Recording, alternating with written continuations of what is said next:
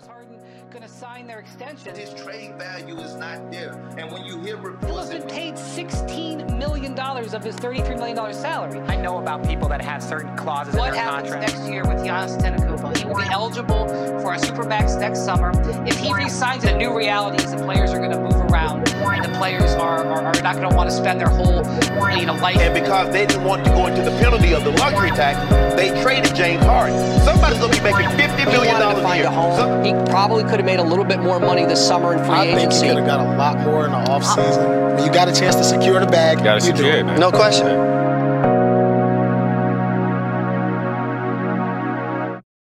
Yo, yo, yo, everyone, what is up? It's Rumble Ramble, Roster Construction. You know what it is. It's Corban Ford. I got my friend Steven Bagel on. We're going to break down the James Harden trade from all angles. I'm very excited to get into this, but first, let's hit y'all with the intro.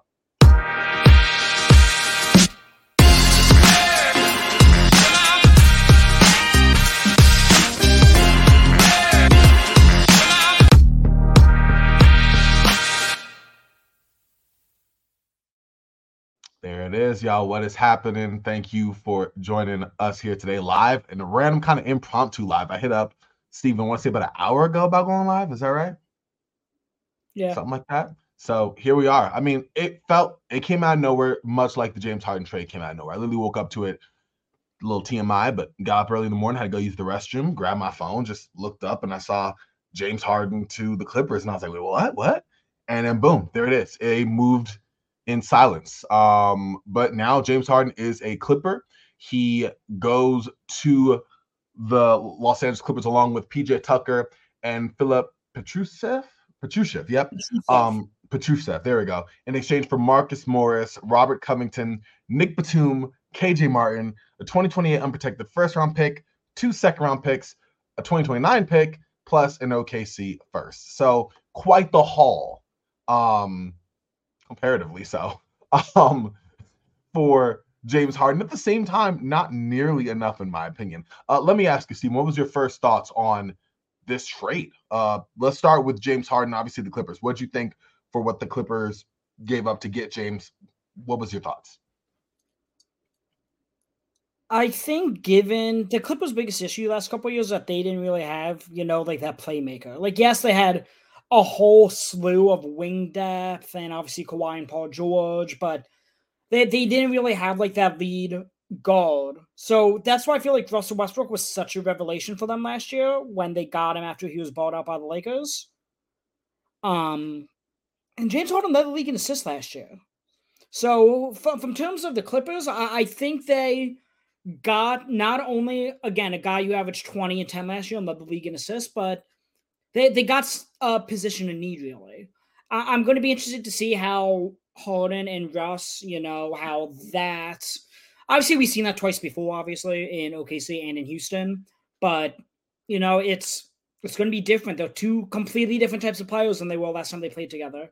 So from a Clippers aspect, uh, I think they did well. I will note that it is interesting. I believe it was Shams Charania reported that Daryl Morey and Lawrence Frank wanted the two to get this deal done. It was Steve Ballmer and Josh Harris, the two owners of the team, kind of, you know, called each other and found a way to get this deal done themselves. And yeah, so from terms of Clippers, I think they did pretty well.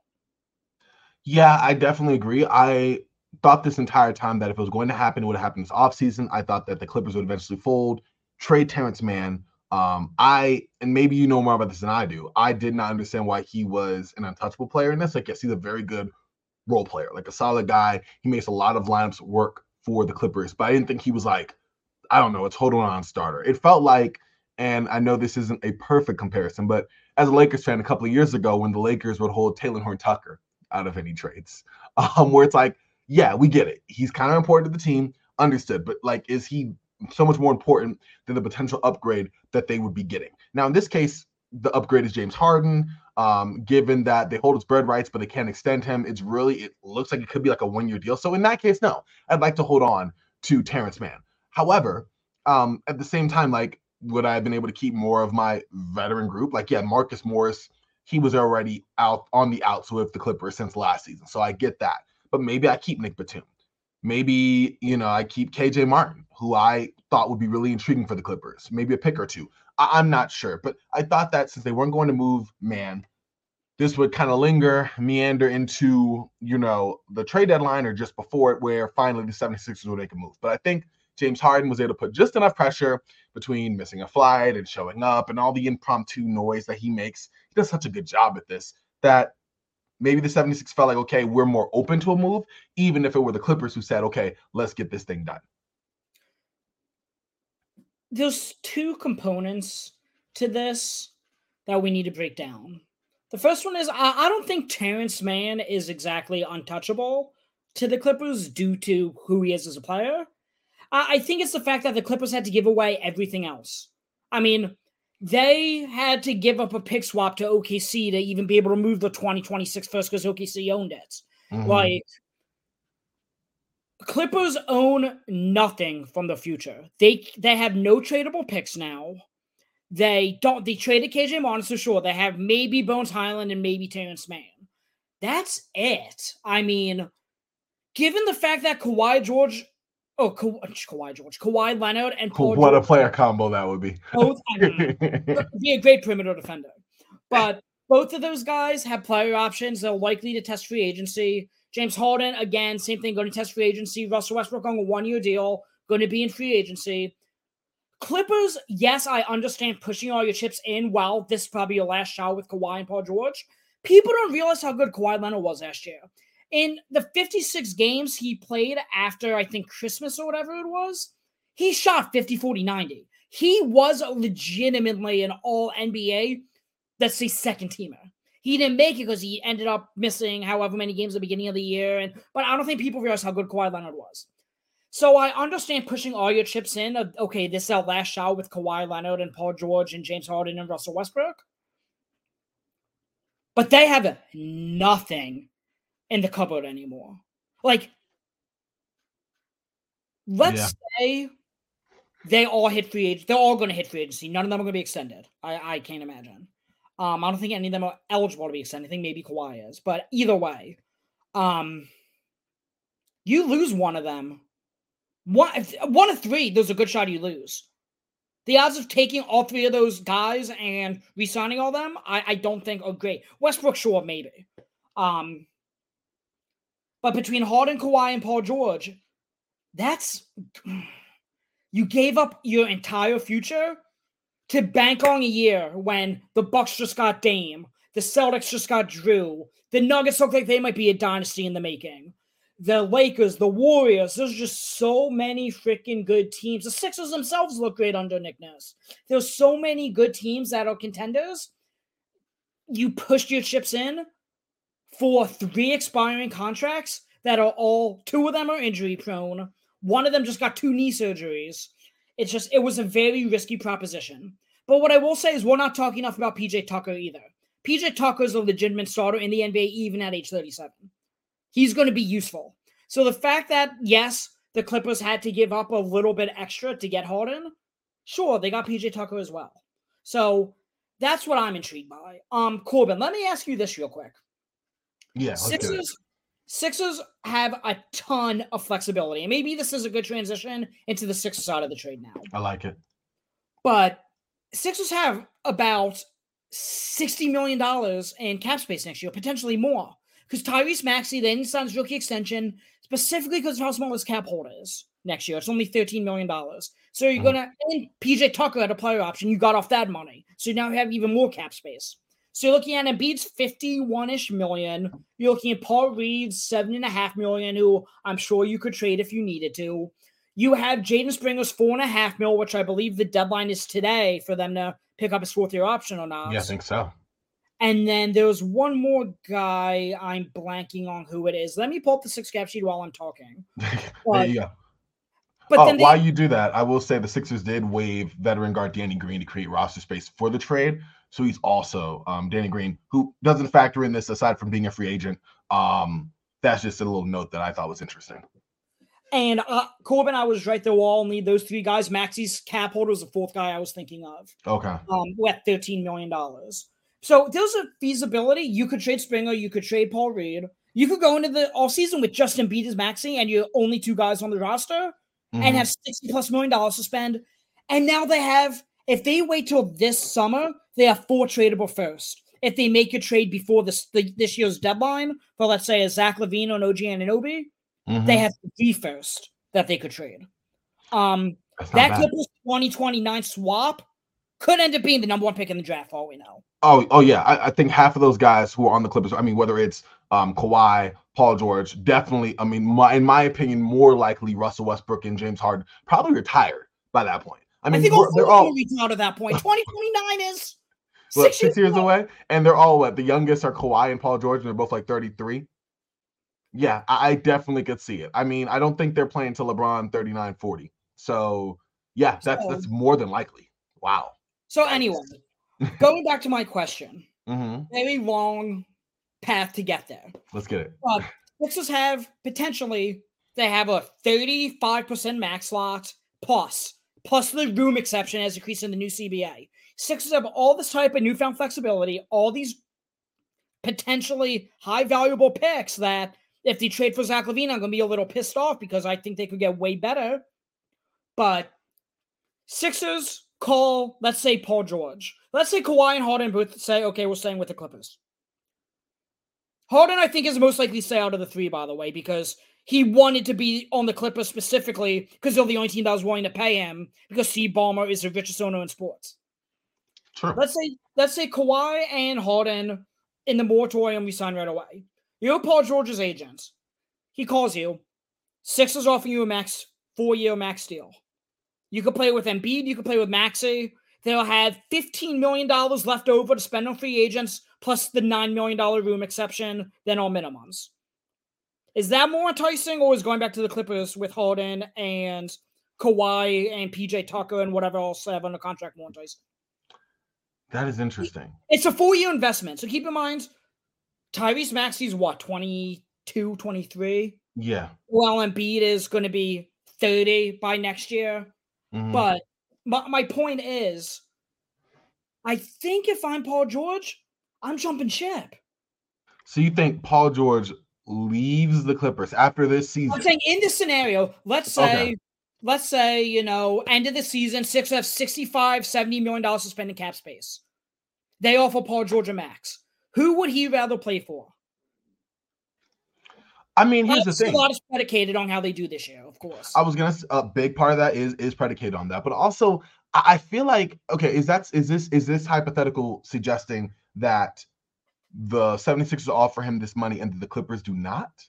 No. Or you're saying Paul George has his option. Okay. If he has his option, I say he stays with the Clippers. I mean, Russ is his good friend. He's there, right? He's a L A dude.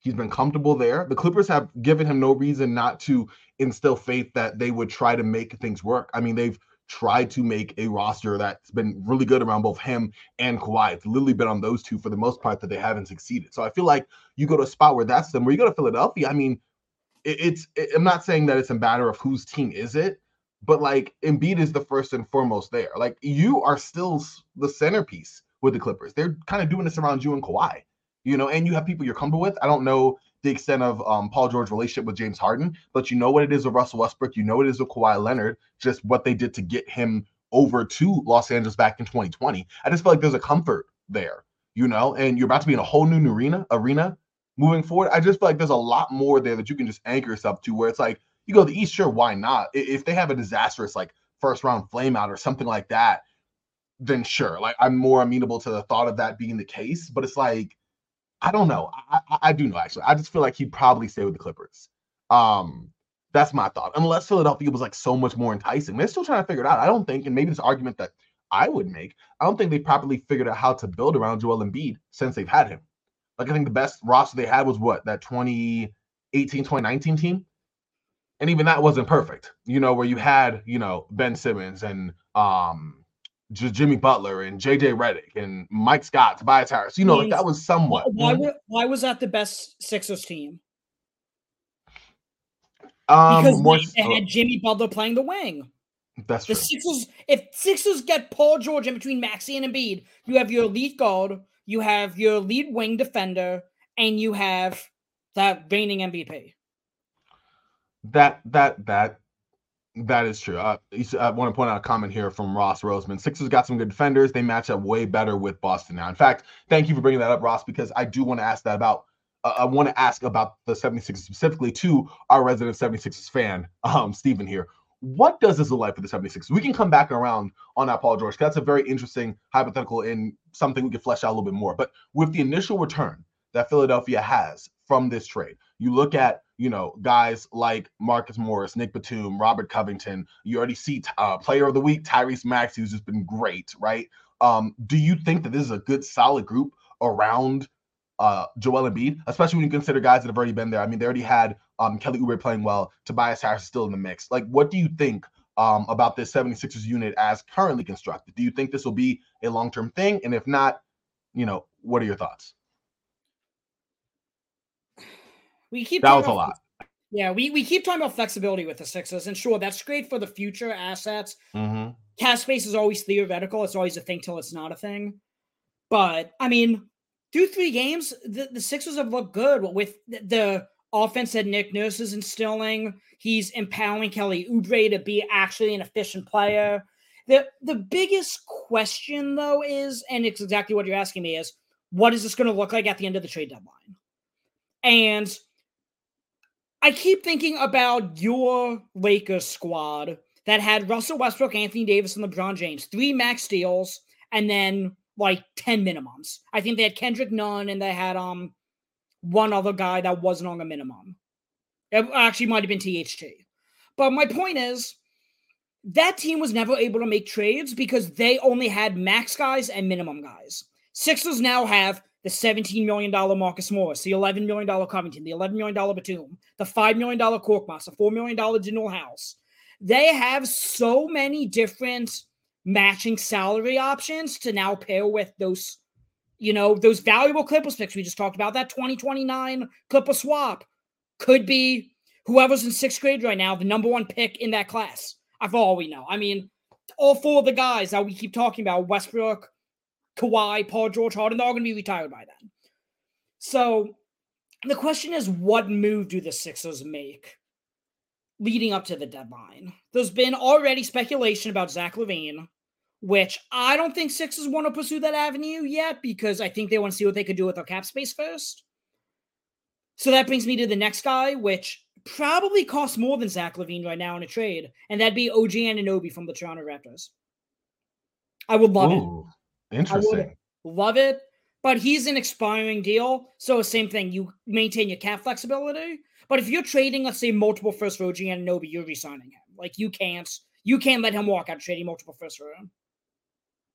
That's true. I, I, I, here's my thing with O G. I just question the fit. Like you mentioned how good the seventy-sixers were um, at twenty eighteen twenty nineteen squad. It wasn't that they just had a wing. It wasn't just they had a good wing. They had a good wing in Jimmy Butler, who was a great defender, a standout defender, a very good offensive player, and another playmaker as well. I feel like O G Anunoby brings one of those things to the scenario. I don't know if he brings the other. And I think defensively is what I think he brings better in terms of versatility there. But offensively, yeah, he's a, he's a, he's a steady shot maker, like a, a, a knockdown standstill shot guy. But his creativity in terms of offensive versatility, um, in addition to the way he distributes the ball or, or the lack thereof, I do question. Um, and Ross throws in that Pascal will be a Sixer, which would be interesting. I don't know. That would be same, same home country as Embiid. They're both from Cameroon. That would be interesting. So but like, there. there, there is a connection there. Wow. But like with that, what, what do you say to that as far as O G not being a good fit with this roster? And then we can go to Pascal if he's even a possibility there. I think you're out of your damn mind, Corbin. What? I think. I think it's you okay. Sure the homerism here. No, it's not a homerism. I, I think it's a it's an O G Anunoby fandom and infatuation. Um, okay, I that's think O G Anunoby could fit on any roster in the N B A. I mean, any well, wing yes. that's mm-hmm. a, is that what you're asking me? No, no, no, no. He'll be a good fit. I just don't think he'll be the like like okay. Is he you, how he's much of an upgrade? Pieces. There you go. Exactly. Yes, O G is a plug and play player. Per, like. Perfectly, yes. But he's not someone I go, okay, great. Now we're going to catapult us. To, like, they're right where they were, in my opinion, with O G. That's no disrespect to O G. He's just not bringing any outlier talents in my mind that raises the seventy-sixers up a level. But no, he's a perfect fit on, like you said, any roster. No, don't get that twisted at all. No. I, I just, I, I mean, do you like him as an offensive player in that? Yeah, that he is always hurt. That that's obviously an issue. Um, I don't know. Could what would you say when Toronto won it all with Kawhi? Was O G Anunoby the third best player on that team? I'd say probably not. He probably no, wasn't even fourth.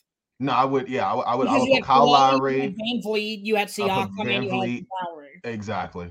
So yeah, he exactly. was the best starter there. Then I put Marc Gasol. Oh, they. He banged with Embiid pretty well. Yeah. And his passing and shot making came in too. Yeah. So then I might put Danny Green. Anyway, I'm just kidding. But anyway, okay. yes. Well, my point is, at least Anunoby is something that every N B A team needs. He's a three and D wing, and again, Sixers need that desperately. I mean, who do mm-hmm. they have on the wing right now other than Kelly Oubre? Tobias Harris isn't a wing. He's been playing the wing out of necessity because they started him and P J Tucker. Daniel now, House? Yeah, it, it, it, he's barely in the rotation. So that and yeah. Jaden Springer, same thing, barely in the rotation. Danny Green, as we talked about, was let go today. Covington at this point is more of a four. Batum at this point is more of a four. And Marcus mm-hmm. Morris has always been a four. So K J Martin is a four. He's athletic enough that maybe he can play a little bit on the wing and defend there. Mm-hmm. But they need to address that issue. And I don't think Zach LaVine and that bloated contract would address that issue. I think O G Anunoby would. Oh, yeah. I, I definitely, definitely would not at all want Zach LaVine there. Like, I mean, mind you, Zach LaVine, him of the fifty-one point oh assist fame this past week. Like, shout out to him.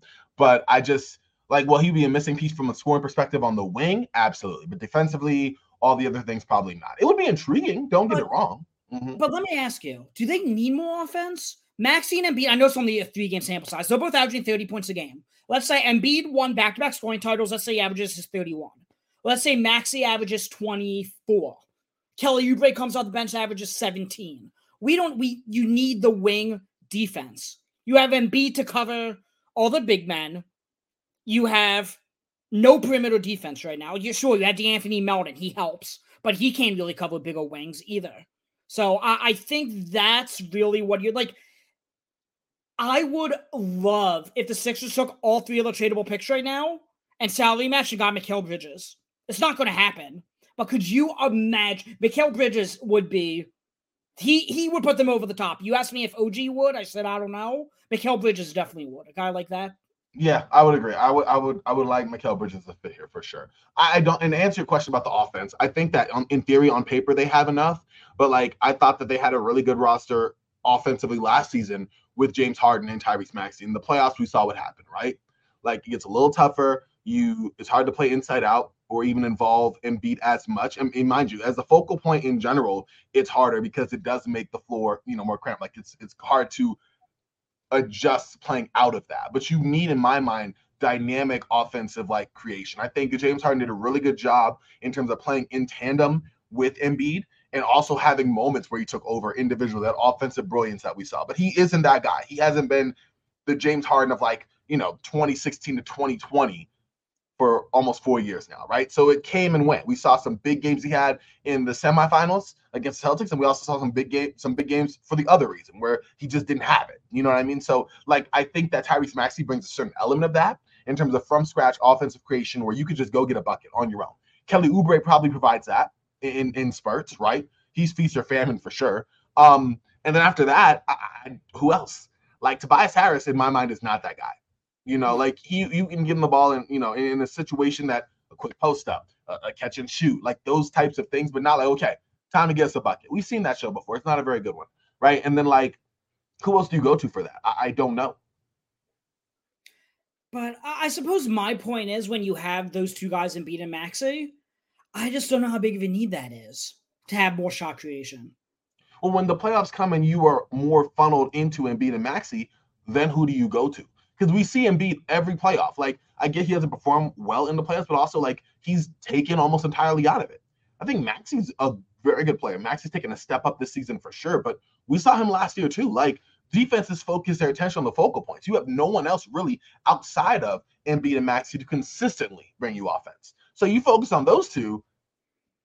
That's all, folks. It's five, six games. You know what I mean? Like, that's what I'm more concerned about. Like, I get you to a certain extent for sure. Um, I just feel like like there has to be more. Who's your X factor? Who's your other guy? Are we going to go back to the Tobias Harris wall? Are we looking at um, Pat Beverly? You know, like like who who is the other person? I'm not saying that they have to be, you know, a consistent guy, that they have to be a big three type of roster construction, but I definitely, I don't know. I just think we've seen the seventy-sixers formula before of two main guys and a bunch of other very solid ancillary guys. And then those guys fade in the playoffs as everyone else funnels their attention onto the main two, and the seventy-sixers are out by the second round. Um, Ross says that Tobias is good enough for the offense. I don't know. I think okay, Tobias so is steady. Here's my thing with Tobias. Tobias Harris is a very efficient player. We've seen him float with fifty, forty, ninety in multiple seasons. The issue is you don't want the ball in Tobias Harris's hands a whole lot. And Corbin, I think that's what you're getting at. I think that's where you and Ross in the comments sounds like a great guy disagree. The fact that um, you're talking about the shot creation. And I, I, I think in terms of just offense, I think Tobias is fine being the third guy. But he may need, you know, a playmaker like Maxey to help him set up that catch and shoot, or well, whatever it may be, that post-op, whatever it may be. Um, yeah. But Joel Embiid is what? One of the best shot-creating centers we've ever seen? I mean, yeah, aside from like a guy called Nikola Jokic, right? But well, he, Jokic I'm being funny. Playmaker than he is a shot creator for himself, though. I'm being funny, but yes, of yeah. course, of course. But I'm saying in terms of pure shot creation for themselves, Joel Embiid is up there with Hakeem Olajuwon. Wow. So, uh, I don't know. Um, I'm trying to think of the per- I think Mikal Bridges is the perfect example of this, um, of what they need, because I think that will alleviate both of our concerns. It will alleviate our need for the three and D wing, and it would alleviate your concern of um, the shot creation. So I'm trying to think of a guy like that. Zach LaVine only addresses the offense. O G Anunoby helps with a little bit of both, but more defensively. I'm trying to think of the next, like Bradley Beal would have been a very good one if he was still on Washington. He's one of the best shot creators there are. So I, I don't know. Right now, I don't see that exact name coming to me of who exactly we're going to trade for. If it's not LaVine, I mean, DeMar DeRozan, then he's a little repetitive in the mid-range with Joel Embiid. You're going to have two guys living in the mid-range. That's true. That's true. I, I, I that's true. I, I get you. Again, I'm I'm I, I like LaVine as the archetype player. I don't think, especially with the contract he's on, that he would be that big time difference maker that would that would catapult them. But I think he would be a nice, or in my opinion, a better fit per se for what the seventy-sixers might potentially need um, than O G would be. But I definitely um, see where you're coming from with that for sure. I, I guess my last question is which player so far, let's assume that the seventy-sixers are keeping everyone they brought in, right? And that there isn't a flip from that until the trade deadline or later. Which player in that um, package coming back to the seventy-sixers are you most excited to see? Because in my mind, it's probably K J Martin. Like, I think that he is that classic tweener with some major hops, though. Shoots a three sort of well from the corners. I think he can kind of do some interesting things um, playing like the four, um, maybe small ball, like five when Joel's not on the court for a different look. Like I wouldn't put Nurse past doing a lineup like that. I just feel like he's in a spot where he can make an impact and be one of those younger players with untapped potential there. Um, but that's a guy I'm, I'm definitely zeroing in on because I was hoping he'd make that impact for the Clippers. Uh, didn't really get enough time to do that. Kind of seemed inconsistent in the minutes that he did get and his impact. But what player stands out to you for the seventy-sixers in their return? I think the only player that could actually be impactful for the Sixers this year is probably Robert Covington. Maybe that's some of the bias in me, given that we already know what he is in Philly. But I- I'm thinking back on those Embiid, Simmons, J J Redick, Covington, and Dario Saric teams. That five-man lineup dominated teams. Like, do you remember the plus-minus that those starting lineups would have of those five? And then we had to trade Dario and Covington to get Jimmy Butler. That's the only reason we ever traded Covington. We recently extended him that same season. We did um, a renegotiate and extend with him and then traded him to Minnesota because we wanted Jimmy Butler. But, again, I can't – a three and D big wing, and I know Covington's what? He's thirty-four now. He's older. But I think he's going to fill in admirably for P J. Who's going to be the fifth starter? Let me ask you that. For – For the Sixers, you have Embiid, Maxey, Melton, and Tobias. Who's going to be the fifth guy? I'll put Covington. Okay. I put Covington. I feel like Covington, I mean, you're starting P J Tucker, right? Like Covington brings you a little bit of what P J Tucker brings in terms of defense. Like I think, um, actually, I think Covington and P J, I feel like Covington's probably, I don't know, how would you rate Covington and P J as, as defenders? Oh, by the way, Ross said that um he would have Morris starting. I, I would give Morris, I mean, Morris might stand out eventually, but like he was just completely out of the Clippers rotation. I don't think he goes like from completely out the rotation to immediately starting for the 76ers. I just don't see that. I think well, Covington. I, I think the issue, make, mm-hmm.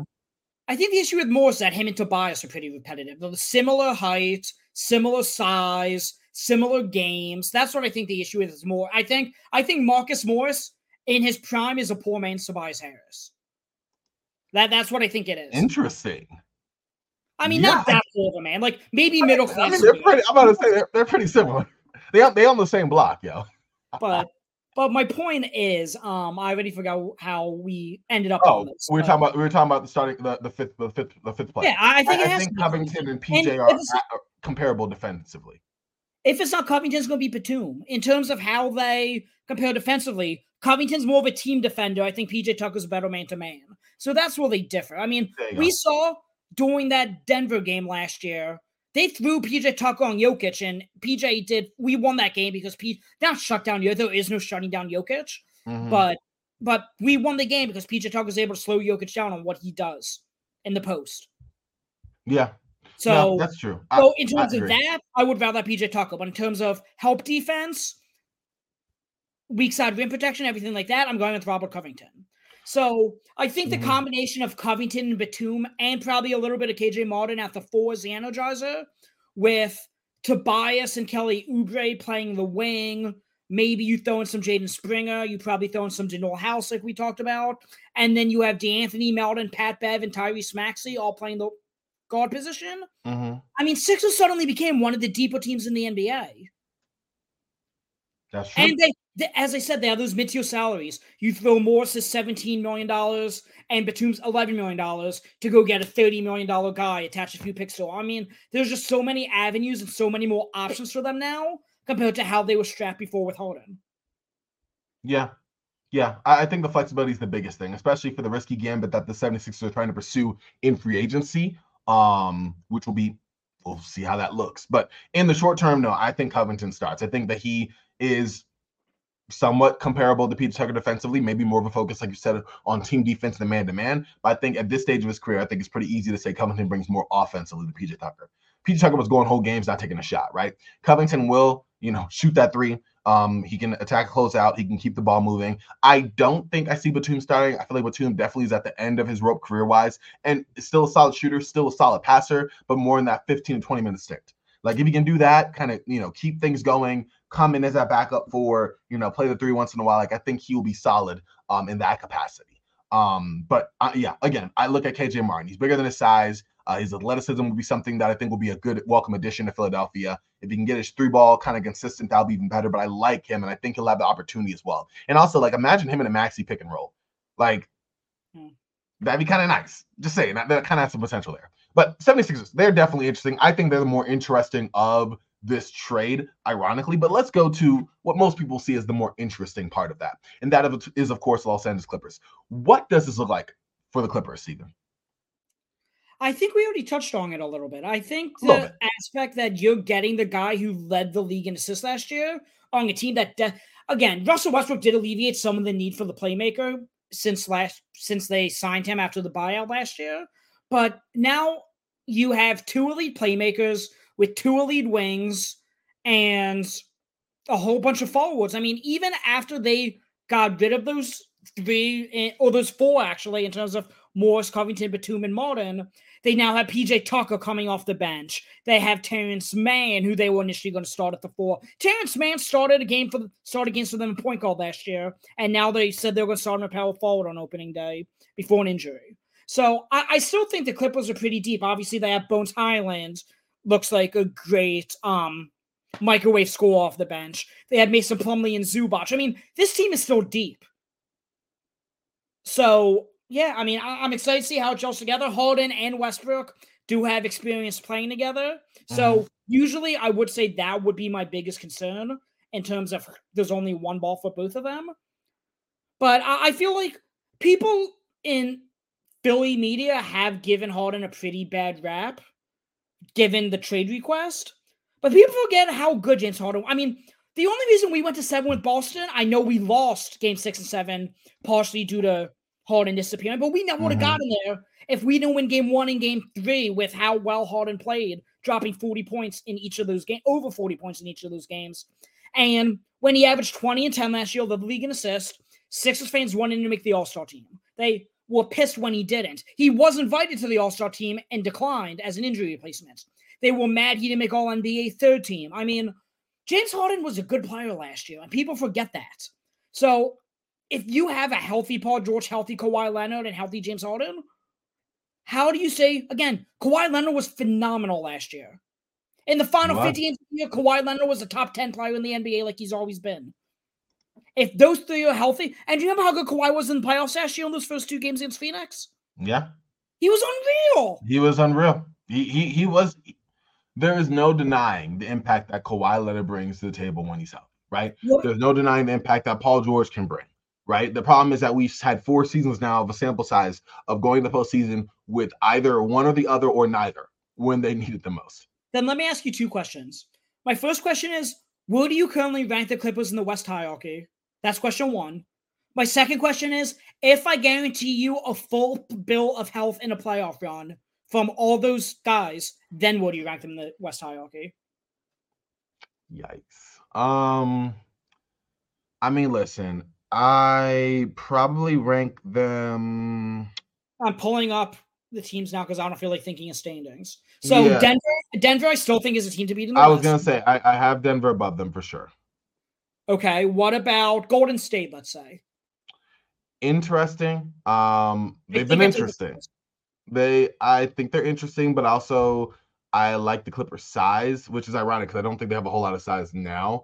Um, and defensively, you're putting one of, I mean, you're going to have to have Steph Curry, Paul, Steph Curry, Chris Paul, and Klay Thompson out there against a lineup that's going to have uh, Paul George, Kawhi, James Harden. That's just a lot. Um, I mean, you do have Andrew Wiggins and Draymond. Yeah, that's a stacked match. That's interesting. Let me put T B D on that. But right now, I'm going to say, I'd probably say the Clippers. Well, I asked two questions. I think I would say, knowing what we know about the Clippers never being healthy, I would take Golden State. But if you guaranteed me a full bill of health from all those guys, I would take Golden State. Or I would take the Clippers, excuse me. Yeah, I, I would see that too. Okay, that's fair. I can see that too. Mm-hmm. Phoenix. Listen, I haven't seen Bradley Beal at all this season, so I don't know what he looks like. That back seems troubling. Um, Devin Booker's out for a third straight game with his ankle, so it's really Kevin Durant and a bunch of interesting players, but not on the Clippers level, so I would take Clippers. In both scenarios, even you take the injury risk. Ooh, if they both, if they're both healthy, that's a game and a half. If they're both like that was a playoff matchup last year. That was a it was, but they both juiced up a little bit. The Suns said, "Okay, we'll get Bradley Beal." The Clippers said, "Okay, let's go, James Harden." Like. That's interesting. Um, uh, I don't know. I think it's a seven-game series. I think it's a tough series. I'm going to go with the Clippers. I like the role players better. And the last one I'll ask is the Lakers. Don't do that. I had to do it. um, uh, see, the Laker homer in me wants to say, listen, historically, the Clippers have beaten the Lakers in their head-to-head matchups. In but then at the end of the season, the Lakers go farther than the Clippers do. But if we're talking like full health, like all of that, I'm probably gonna have to go to the Clippers. Like I think well, that you going to Clippers. Huh? But knowing full health, you have to go to the Clippers. I think I like, have to. I, I knowing, would be not. Yeah. Knowing what we know with the risk of Kawhi and Paul George potentially going down and getting injured again, Kawhi having two knee surgeries in two years, who do you take? Do you take the possibility I mean, of the Clippers, or are you taking the stability and hopefully what the Lakers are going to provide this year? Well, that's the thing. The Lakers don't even have stability right now. Like, we're going through that flux right now of, you know, role players trying to fit in, Darvin Ham trying to work out his ten-man rotation. I'm um, saying, what do you, what do you yeah. anticipate the stability? T- after Wednesday's matchup, let's answer that. No, I'm just kidding. Um, I would probably go, and I don't like this, but I would go Clippers. Like, they've had the upper hand over the Lakers the entire time. I think Anthony Davis gets his for sure. I think LeBron makes an impact. But, I I mean, it, it it remains to be seen about the Lakers role players stepping up, right? And Austin Reeves right now has not had a great start to the season. Like, I'm projecting a lot that everyone for the Lakers ends up being the fully feature, like the fully realized person they were for most of the postseason last year. And right now, I, I can't do that. Plus, looking at what a Toyin Prince brings or a Christian Wood brings or a Gabe Vincent brings, you know, that I I don't know. So I'm going to go Clippers for now. No, you know what? Bunk it. I'm going to go Lakers. We're going to go Lakers. I'm going to say it's going to be a dogfight. Um, so you nationalize I, the Clippers this whole time, and then you say the Lakers just because. Listen, because it's so in my – okay, I'll tell – you know what? In my mind, it's so close between the two if they're as currently constructed that I might as well go with the team I go with. You know what I mean? Like, if it – like, healthy, I think it's, it's a clear, clear, demonstrative favor for the Clippers. But, like, if, if, if both teams are kind of where they are right now, I don't know. Like, the Clippers have a lot to figure out. They did lose most of their forward depth right now. The Lakers have a lot to figure out as well, um, especially the fact they've been a horrible first quarter team. But if it's, like, neck and neck like this, I mean, it's a crapshoot. And if that's the case, I might as well go down with the team. I think at full health, the Clippers just about have the highest ceiling in the N B A. I mean, I don't know. It's tough because I think Milwaukee and Boston. I was going to say Milwaukee, so Boston. It's tough, but yeah. I say I would say in the West, as good as Denver is, I think they're right there with Denver in terms of like if they're fully healthy, which obviously we know is a huge if. What about the East? Are Sixers the clear number three team in the East right now? Yeah, okay. um, like, yeah, I, I think so. Cleveland's intriguing for sure. The Knicks are there, um, but yeah, I'm looking at Philly. Miami is there-ish. I'm look. Philly to me is the third. I think that they were kind of. I think it's like a clear tier between Boston, Milwaukee, and then the Sixers, yeah. and then no, like yeah. I think that the, the it's closer between the Sixers and every other team than it is with Boston, Milwaukee, and the Sixers. However, yeah, I, I do think that um I think that they're the third. And listen, you know, you got some solid role players that could potentially fit well better alongside Embiid. I mean, they're gonna fit better than not having Harden at all, right? Um, and it, at this point, the runway is clear for Tyrese Maxey. Like, and that was kind of a question I would ask you there. Just like, what is kind of finishing on Philly before we kind of close this out? What is the season outlook, in your opinion, for Embiid and Maxey now? I think Maxey's going to make his first All-Star team. Ooh, I like it. And Joel Embiid has been top three in M V P voting back to back to back years.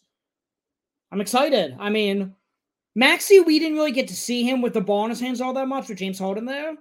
Because already playing with Embiid, that's a lot with him, obviously his usage and all that.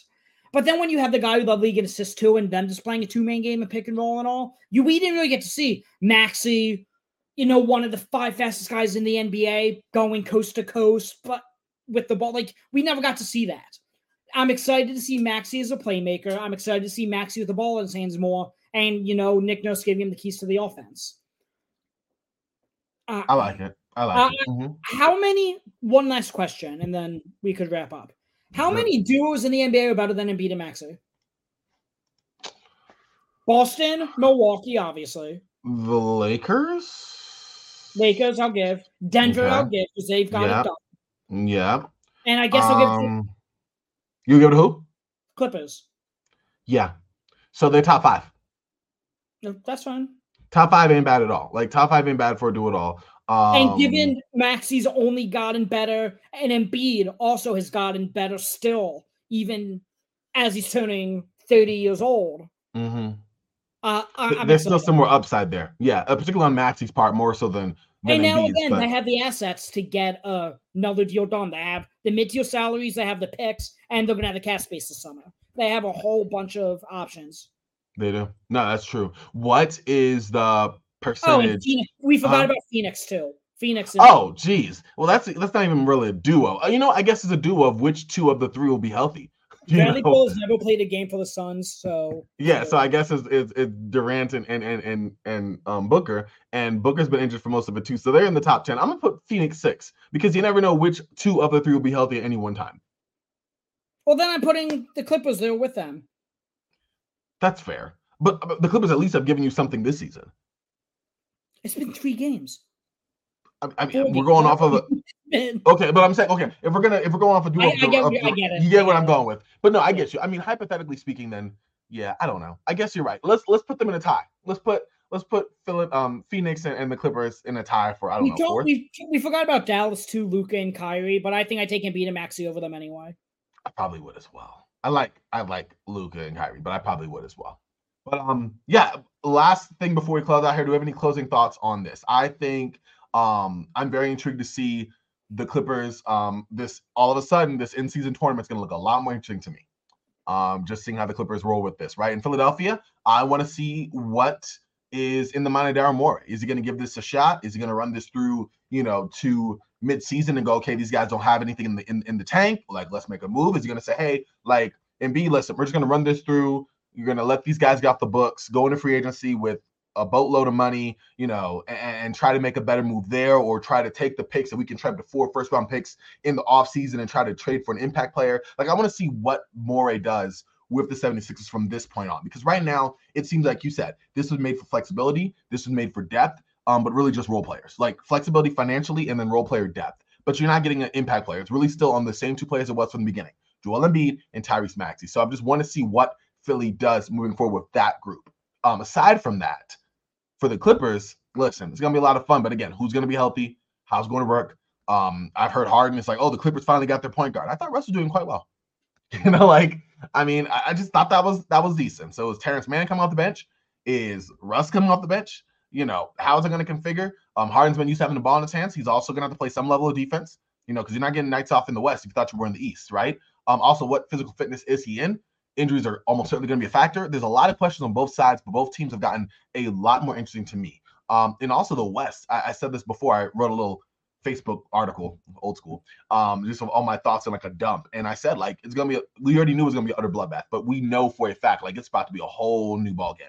Um, it's going to be interesting to see every single night. Starting Wednesday, Lakers Clippers, which I am excited about. Even if we probably don't see Harden, it'll still be fun to see um, what both squads look like. But I throw to you, Steven, what are your closing thoughts on this blockbuster deal that we've gotten in the last twenty-four hours? Closing thoughts, they have the Sixers aren't done. As I said, they they do have the flexibility. Like, if they wanted to go after, like, O G Anunoby and Buddy Hield, they could do that now. And they would still maintain their cap flexibility, even though if you're trading all that for O G Anunoby, you're, you know, you're going to want to resign him. Uh, maybe a Malcolm Brogdon type, I think, would fit well. But my point is, I, I don't think they're done. I think they're going to go into the offseason either with flexibility or with the third guy next to Embiid and Maxey. So we'll have to see how that plays out. It's going to be definitely interesting to see moving forward. I think both teams, like I said, more exciting, a lot more questions. I'm sure we'll be reconnecting here very soon, Steven, to kind of talk about the ramifications of this, the fallout of it, what further moves Philly makes, how do the Clippers look. It'll be a lot of fun um, for both of us covering uh, the N B A at large here. But speaking of our coverage, uh, Steven, mind telling the folks where they can find you and your work? You can find me on Twitter at the underscore N B A G E L L. That's N B A G E L L. You could also find me on Twitter at Bird Rights Pod. You could listen to the Bird Rights Podcast, wherever you're listening to this podcast, Apple Podcasts, Spotify, Google, basically, again, anywhere the podcasts are found. And I just have a new podcast, the One and Done Podcast. You could go listen to that as well. Um, same thing, wherever you get your podcasts. I've been interviewing a whole bunch of players, coaches of the college basketball ranks. Um, I did a really good YouTube interview and an audio interview with Ole Miss assistant coach Wes Flanagan. That was super insightful. That was a lot of fun. So, yeah, go check out all my work. And, Corban, I appreciate you for having me on. As always, friend, thank you for coming on and just being able to share your thoughts, because I definitely appreciate having someone to bounce it off of. Also, it helps that you are something of a cat specialist yourself and a Philly specialist. Like, it was the perfect mix for a show here. Um, listen, y'all can follow me on Twitter, um, on Instagram, at Corban N B A, C O R B A N N B A. Definitely make sure to check that out if you would. Would definitely appreciate that. Um, Roundball Ramble is a podcast I do uh, mostly, I'd say, semi-daily. Semi-daily a thing? No. Mo- I'd say weekly. There we go. Several times a week that show comes out. Um, you could also find um, Roster Reconstruction, which is more of a, of a tailored um, show on team construction in the N B A, whether it's done through the draft, free agency, trades, and it gives discussions like this. So, Steven, um, when draft season really rolls around, I'll be having, I'm sure, Steven again on, and other draft specialists talk about the draft. Um, trade deadline is going to be big. Um, and that actually will be found not, not only on its own independent feed, but you can also find it on the Swish Theory podcast feed. So definitely make sure to check that out there as well. But listen, y'all, this has been another fun one. Going to do a lot more lives like this in the future. Um, hopefully a little more planning in advance on my end. But, Steven, thank you again, as always, for coming on, my friend. I appreciate it. Um, For Steven, for myself, we are Frosty. Y'all say Frosty, and I'll talk to y'all real, real soon. All right, y'all.